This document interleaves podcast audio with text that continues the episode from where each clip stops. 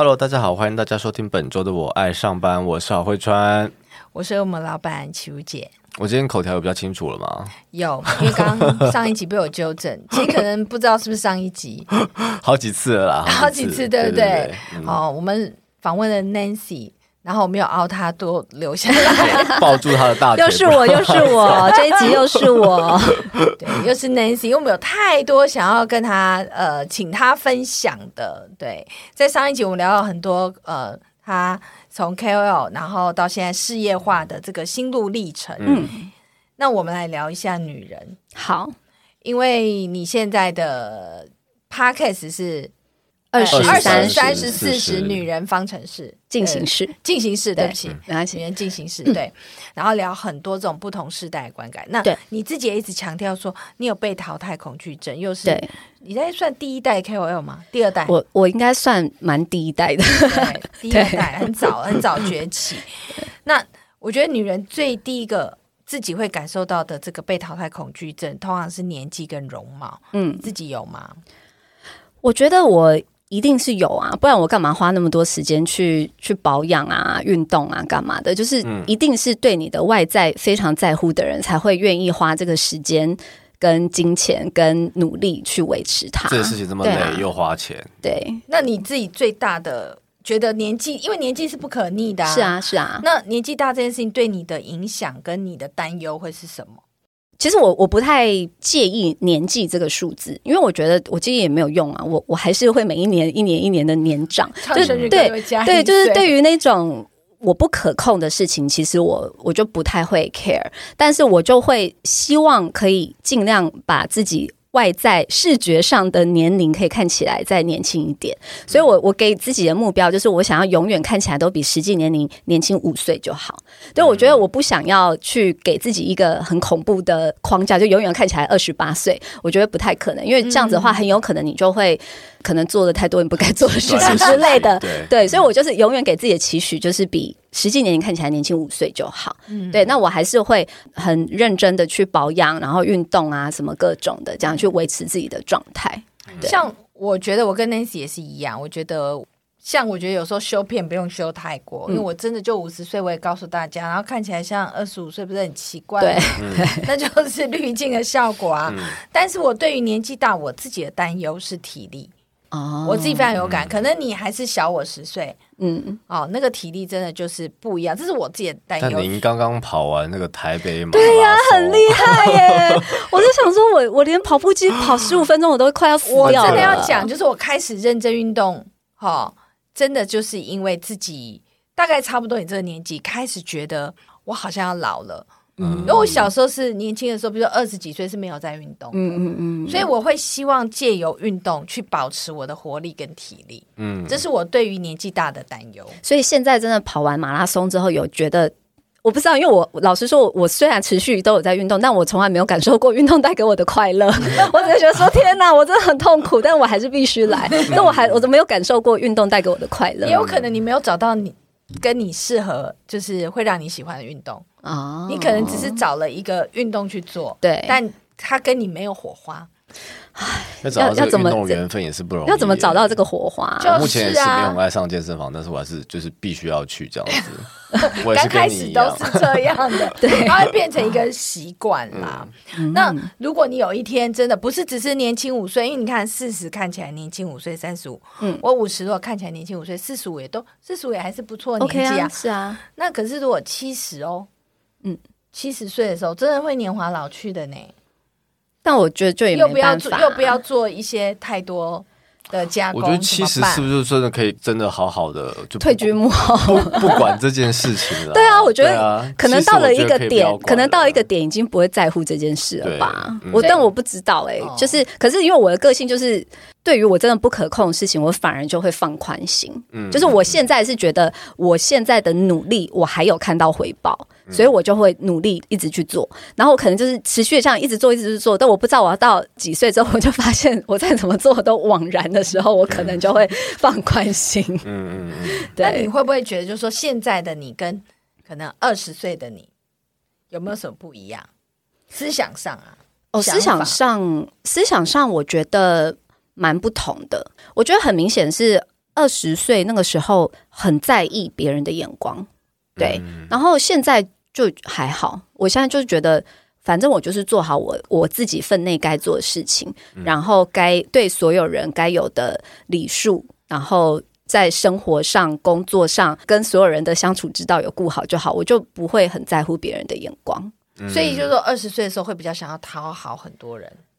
对我，我觉得也没有到讨好，可是我会很在意别人看我是怎么样。我很在意，希望是你想要的。对对，我会希望别人看到我都是正面的，然后别人都觉得我是好的，哦、然后什么什么这样子，会比较对。嗯、然后或者是别人只要稍微怎么样，我就会很很走心这样。但我现在就还好，就现在你已经可以呃承担得起，就是别人说啊他不喜欢你，或者他嫌弃你的创作的内容。我觉得很 OK 哎、欸，就是我我觉得我现在的心态是，我知道我人生最重要的重心是我的家庭，就是我的目标。我今天做任何工作赚什么钱，我就是希望说我可以给我自己跟我的家庭一个就是越来越好的生活品质，这是我的目标。所以，我当我觉得我今天做所有事情，我都是在往这个目标前进的时候，有一些外在无谓的声音，我就会觉得。没有太，就是当然有建设性的，我一定会去听。可是，比如说有一些有的没有的，我就觉得还好。哎，我就觉得我就是做好我我想要做的事，往我想要去的方向去就好。那你在节目上这样二十三十四十女人不同的讨论，嗯，你自己觉得这样等于在分属于不同的世代，你自己观察有什么在三观上的不同？嗯、人生观啊、价值观这些道德观，好多哎、欸，这个真的是好难三三真的很多。你觉得三言两语的？震撼的、啊，很不一样的，或或跟你很不一样的，跟我很不一样的啊！我觉得我不知道，我自己就会觉得现在年轻人好像可能交友的方式很多，就是可能交友软体啦，什么各种方式很多吗？就也觉得蛮羡慕，就觉得哎，我如果再年轻个二十岁，我可能也会这样玩。可是我觉得羡慕，对，然后对我就觉得好像我以前没有这样，对，然后大家好像对于很多观念都很开放，对。我觉得也没有不好啦，就是如果 我早个二十岁，我应该也会跟他们一样吧。就他们在年纪很小的时候就已经见识过我们，就是成年后该见识的事情。对啊，因为我有时候我会看，就是比如说我在 YouTube 上看什么 Dcard 的影片，然后他们就会访问，他就说什么他们十三岁就在玩交友软体。我说哈，十三岁，你是开始担心自己的小孩？对，超级担心，因为我是两个儿子，非常担心。我想说，我真的很不想要很早就当阿妈。对，我跟你讲，生女儿的才担心呢，对，就是女儿应该女儿也很担心，我就儿子会很担心，就很怕儿子对别人做什么不可逆的事情。对，那你自己觉得你跟他们有没有代沟？这样的女生，二十三、二十三十，我觉得三十还好，就是至少我觉得我目前为止，我身边的三十岁都非常的社会化，然后。就是很多想法跟可能或许在职场上工作的一些经验，什么都跟我当年没有到差那么远。但是我觉得二十岁的人，我目前接触的真的就是比较不同。但是我觉得这个不同是他们很很在意自己的感受，对，就是他们很在意我为什么要做这件事情，而不是说。我老板叫我做这件事，或者我在这一份工作岗位，我就应该做。他会，他们会去再多一层去思考，说，到我为什么要？对，嗯、然后他们很在意自己的一些，他们会去思考他们在这个社会上存存在的理由，就是感受开不开心，对对对对对对对，不舒服，对重视这一点，很重视。对，那我觉得这也没有不好，我觉得这就是一个社会风气的转变吧。对，对，就是我们老板要就是更。深呼吸，是不是？就是更就是多照顾一点，包容他们的心跟情绪，他们的感受。对。那我知道那个 Nancy 也是一个跟我一样很爱工作的人。嗯哦，那你有没有觉得在这个社会上啊，这种女生很爱工作的女工作狂，就会有一些标签？你有被贴过吗？会啊，但是我我也没有很在意别人贴什么标签呢，因为我就会觉得，就大家说哦，Nancy 真的好 push 哦，这样。对，可是我就觉得我我就是想要把事情做好啊。就 Nancy 是那个催狂魔，一直催催催。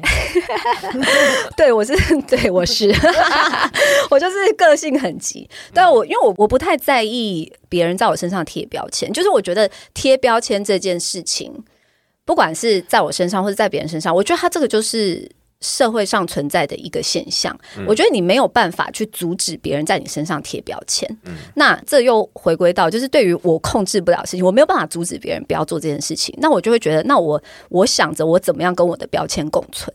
嗯，对。那当然有一些不正确的什么的，那那个就是在沟通或什么。但是我觉得别人给你的既定印象或是什么的，其实别人。在给你的这个框架，并不代表你就是这样，你就把你自己的事情做好就好了。哎，其实你有时候是有办法可以去扭转那个标签的，是正面还是负面的意义的。女工作狂也可以有正面的意义啊，哦、是不是？嗯、对，我个人是觉得是个人人设的问题啦。嗯，就有些人他会不舒服，其实是因为他没有体认到说自己就真的是工作狂，就真的很机车啊。嗯、像我，我就体认到了。嗯、那可是我知道我的目的是什么。嗯，我就是很爱工作，嗯、我就想我的事业很好，对，所以别人这样说我，我还会觉得开心。对，对我我觉得我有达到那个样子，那个标准，嗯、我的工作的表现有让他们有这样的压力，这样的感觉。嗯、我觉得有的时候是有一些人是因为他没有完全的。接受自己的决定，就是比如说，就是每当讲到这个女人在职场上什么，就永远千古不变的问题，就是职业妇女跟全职妈妈的这个中间的这个比较，各种社会上各种比较。但我觉得今天不管你选择哪一个都好，可是你要真的忠于你的选择。就是像我，我就是选择我要继续工作。那我选择继续工作，有些人就想说，那你这样就错过小孩的。什么各种什么那一种，对对对对，错过小孩成长，我对，就是听到这句话，我就都要把眼睛翻出来，要不然我只是有点头痛。对，然后很很多人就会给你这个标签嘛，然后可是我觉得会因为。这件事情走心的人，是因为其实他没有完完全全肯定自己做这个选择。嗯、他可能心中他对他可能说：“我现在虽然选择当职业妇女，但我心中其实还有那一块，是我还是向往着全职妈妈的这些东西。”所以你不可能两边都要，嗯、你要取舍嘛。嗯、那你要，你今天既然做这决定，你就忠于这个决定，就接受这个决定。嗯、所以如果你接受了这件事情，你就不会比较不会为外面给你的这些标签或者是什么这些去受到影响。我觉得这个有时候是女生的母性给自己的一个煎熬啦。嗯，嗯嗯，就是会觉得说我就是很想要工作，很想要有自己的事业，我想要呃有舞台可以发挥，可以表现。那好像心里就会觉得说，可是这样我好像会不会疏忽了我的孩子？嗯，我就没有办法。全职的照顾他，然后心里自己就给自己这样的一个好像呃，自己 question 自己，对 question 以外，就是说好像这样子自己就不好，搞不好别人也没有说他，对他心里其实是会有一点 guilty，就这种天生的。那我觉得你讲很好，反正你自己选择，如果你选择当职业妇女，其实你就抛掉这件事情，对，然后你也不要在意有人这样说你，对，因为你还是有你的方法，你也不可能完全不顾小孩。职业妇女的确是。蜡烛两头烧嘛，是，就像我们 Nancy 待会要赶回去 带小孩，对不对？对。但是他就是要把握每一个时间嘛。对。只是说你会不会觉得，就这男生跟女生就不公平？如果今天男生他很爱工作，工作狂，一加班一加班，然后小孩就丢给太太，好像天经地义耶。对。可是这个就是就是社会的框架，就是像大家好像就是永远都不会问一个男生说：“哎，啊你。”最近有小孩，那你要怎么平衡你的家庭跟事业？不会有人去问一个男性这个问题。对呀、啊，女性，你一生完小孩立刻就问要怎么样平衡。我就说，就是这是。下次我们如果有这样子的男性来宾，我们也问他如何如何平衡家庭。可是，可是他通常好像就是这个社会的框架，就是没有觉得要平衡这件事情是男性的责任，嗯、他不用平衡、啊。对对，所以。根本那么咬牙切齿，我没有，我是说，我觉得男生有男生在社会上的压力，对，嗯、因为他们也被赋予的就是说，你没有退路。你本来就应该天生就要工作啊，就是要扛起一切的责任。他没有全职爸爸这个选项，对。哦。如果他选了，可能好像又要扛一些社会外在的眼光，对。是，那当然，现在慢慢慢慢稍微有一点点在改变了，好，可是比例上还是不是很高。我觉得男生有男生的压力，那我会觉得，如果有一天可以做到男生女生平权，就是说夫妻两个讲好嘛，嗯嗯嗯，哦，搞不好爸爸就是真的很爱孩子啊，对。哦，因为有一些妈妈是真的很爱孩子哦，很想要亲自照顾。那有些妈妈又不是，可是你要逼她做全职妈妈，真的很痛苦。对，那有些爸爸是，可是他又要去工作。嗯，对，好，所以我觉得说，如果有一天可以，大家真的都是很平等的在看待这些事情，去做这个选择，也接受自己的选择，啊，或夫妻之间的选择，我觉得。很期待那一天的到来啦！嗯、我觉得，我觉得这件事情真的是，就是夫妻俩真的要很，就是那是什么，很认真的去好好讨论这件事情。因为其实我当时要。生小孩前，其实我跟我老公也是经过了一番纠结，因为他从小是他妈妈是家庭主妇，他们家三个小孩，嗯、所以他原本对他妻子的期望，他也希望说小孩是可以是妈妈自己带。那因为我从小就是保姆带大的，我妈就是我生出来之后，然后。就是从医院抱出来之后，就直接送到保姆家。就保姆以前就是跟我们家就住隔壁，所以我从小就是跟保姆带大。因为你妈妈是，我妈也是职业妇女，哦、对。然后我就不会啊，保姆带的这么优秀，你看。对，然后我就会觉得，哎、欸，可是我保姆带大，我也没有走偏，我也没有说跟父母就不亲干嘛，所以我并不觉得保姆带是一件不可以的事情。那我们那时候要生第一胎前，我们就有好好的。沟通这件事情，但是因为他很尊重我的事业，然后他也知道我的个性是我没有办法不工作，对，然后所以我们当时第一胎就是有沟通协调，那他就是协调就是变成白天就是他爸妈会帮我们顾。然后就是他还是没有办法接受给保姆这件事，然后但是下班以后跟周末就我们自己顾这样。然后后来到了第二胎之后，他就发现说有两个小孩，对，很累之外，就是父母真的也太累，所以他就接受了保姆这件事情。所以就我觉得他就是也真的是双方要沟通啊。对，我觉得就是女生聪明的女生要稍微采取渐进式的方法，对，你也不要一下就很强烈说我不要，我就是要怎么样，温水煮青蛙。对，我是觉得你要把那个帮他找到解方，对，然后一步一步一步的，就也是互互退一步这样子。对对对对对。可是我我一直都有一个想法，就是说什么事都要尊重专业。我跟你讲，新手妈妈带孩子真的没有保姆专业，真的啊！因为我不知道我在干嘛，而且我生完第一胎之后，第二胎因为隔了四年，我完全忘记哎，就是就是说哇，原来新生儿是这样吗？对啊，就是其实你不会记。就是真的能够做到这么好，我相信少部分有。嗯、那当然，其实大家对于保姆有时候都因为那个新闻事件的影响，嗯、都说好像保姆会虐待小孩或什么。其实真的，大家不要 完全相信社会新闻，那比例很少的。对，嗯，很多保姆其实都是很专业的。那当然，父母可以在别的地方用心，就是不需要在这种照顾的上面。嗯，好，花太多的时间，就是如果你是想要去工作的妈妈，你把他的时间把握在跟小孩的互动，我觉得这很重要，嗯、而不是说你当职业妇女工作，然后回去以后，嗯、可是你就自己在划手机，对、嗯，就觉得你要放松一下，你就在追剧，嗯，可是小孩就晾在那里，对，那当然这样子，其实你就算在家，你也如果一直都是这样，你如果是全职妈妈，你一直都是用这样的方式，其实。小孩也没办法跟你很亲啊，对，有品质胜过于量啦。对啊，我觉得品质这件事情是很重要的。而且有时候我也会觉得，我会想说，我希望我在我两个儿子面前是什么样子的女人，然后我希望这是给他们一个榜样，我希望让他们看到说，其实。我很在意我的自我成就，但并不代表我会忽略你们。然后我把自己的状态各种照顾得很好，给你们很好的生活。我也把我自己的生活过得很好。我就是希望你们以后 找老婆的时候，可以找像我这种这样子优秀的女性。自己讲，对啊，确定吗？你是说他以后找的？对啊，对啊，你管得到吗？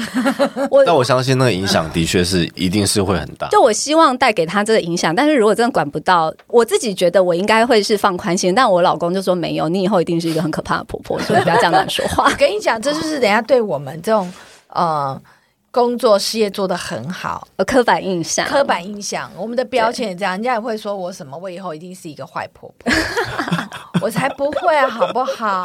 我我对女性这么尊重，对啊，以后我会叫我儿子说，哎、欸，你你要去洗碗，干嘛叫老婆洗，对不对？嗯、对，或者你们可不可以买个洗碗机？也对啊，也是啊，对，很多事情都是有方法的，对。哦，那 Nancy 就是以一个妈妈的身份，你要不要给现在的女性，嗯、就是说，呃，全职妈妈也好，或职业妇女，嗯、有给他们什么样不同的建议？建议啊，我觉得现在老实说，我真的觉得当妈妈真的蛮辛苦的，因为好像大家始终还是把非常大的小孩的教育责任放在妈妈的身上。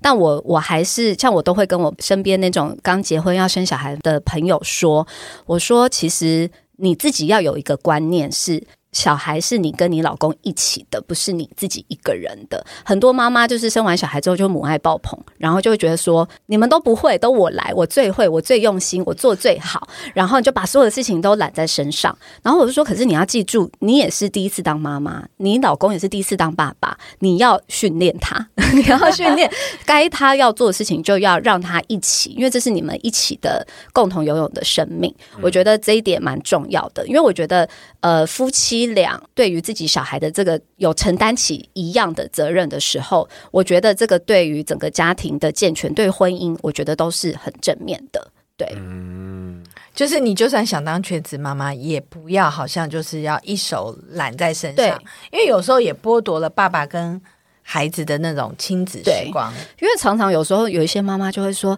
啊，这个你不会，我来。我从来不会讲这种事，对啊，我就会觉得什么事情有些我做，有些你做，你就是孩子是一起的，我们要一起怎么样让他们可以过得更好，一起加油这样子。这些那个听众如果是职业妇女的，就把 Nancy 刚刚那个话就是学起来，就要跟老公说，不当成手机铃声。孩子是我们一起的，对对啊，而且你像有的时候有一些。网友会留言，他说：“哦，你老公好好，都会帮忙带小孩。”我说：“帮什么帮？小孩也是他的啊。”对，没错，啊、没有什么帮忙，就是一起啊，对啊，就是一起，就是很很社会上很多就会觉得，好像爸爸。不做事是应该，他们如果做就帮他们拍拍手。对啊，那怎么没有人帮妈妈拍手呢？对啊，妈妈那么辛苦，对不对？对，然后好像都是应该的这样子。对，嗯。然后我再最后补充一个，就是我前面其实有讲到，不管你是做什么样的选择，职业妇女或者是全职妈妈，你都要甘心于你自己，忠于你自己的决定，然后不要这个也要，那个也要。因为我发现也有一些人是，他可能好，假设他做了。他因为家庭的各种关系，他选择做家庭主妇。可是他心中一直觉得是我在无限的为这个家付出，嗯、然后你很容易会累积一个情绪，是觉得说，我都帮你做这么多，为什么你没有给我什么样子的回报？可是有的时候，其实你想一想，这个是你选择的，就是我想讲，就是你既然选择这件事情，你就不要去好像觉得别人一定要给你什么。对，我觉得你要忠于自己的选择。你既然做了，你就甘心的做。这样，因为你觉得你做这个决定是为了他们。对啊，因为会觉得，因为有的时候搞不好，其实别人没有想要你这样啊。嗯、你自己一味的付出很多很多，超越你自己能力范围，把自己搞得很痛苦。但是其实别人也觉得，哎，其实你好像也可以不用做到这样。因为我知道有很多可能是因为这个带小孩啊，或是经济的选择上，最后是妈妈在家里。是，但是无论如何，这个决定你就算是有点被迫。好，因为没办法权衡的种种的这个条件，做这个决定。那 Nancy 讲意思就是说，那你就是要甘心于这个决定。如果你不甘心，那就不要屈服。对。我我我的想法这样，啊、你就要翻盘。那你甘心做了这个决定以后，不要一直觉得自己很可怜，对，然后为整个家庭牺牲，对然后怎么样？我又想要，其实我本来很想工作，我放弃我的工作，然后怎样？那你可能对小孩也脸色也不好啊，对啊，或者是说你可能对先生抱怨也很多。其实，呃，那种负能量是会累积的，是，是就是你既然做了这个决定。那我觉得职业妇女也是，就是不要就是觉得说啊，我就是没有办法啊。如果我有钱，我也想要请保姆啊，我就不可以不用怎么样怎么样，或者说我就也不用一边工作还要一边忙着带小孩啊，我可以请好几个佣人。可是我觉得也不需要这样，因为你选择当职业妇女，其实是为了自己嘛。对，你不想要放弃你的工作嘛。嗯，那当你为了自己的时候，我们做任何事业都是这样，你的确。就要多付出一些，我都会这样讲。嗯，就是像我自己是职业妇女，我就会觉得，我就是选择不要放弃我的工作。那在没有办法所谓的男女完全平等的状况下，的确我的可能要多扛一些小孩的事情。嗯、那可是这就是我的选择啊。对，就是不要又在那边抱怨这样子。真的，我觉得其实抱怨是对事情没有办法解决啦，去找到解方是比较重要的。真的，嗯。非常感谢两位杰出女性的分享。我们是杰出妈妈，杰出杰出妈妈，杰出妈妈的 分享。好，今天非常谢谢 Nancy 跟我们分享这么多，谢谢，很开心啊！也请大家追踪一下二十三十四十女人进行式，式，不能再讲错。好，谢谢大家，谢谢，拜拜。那我们下周见喽，拜拜。拜。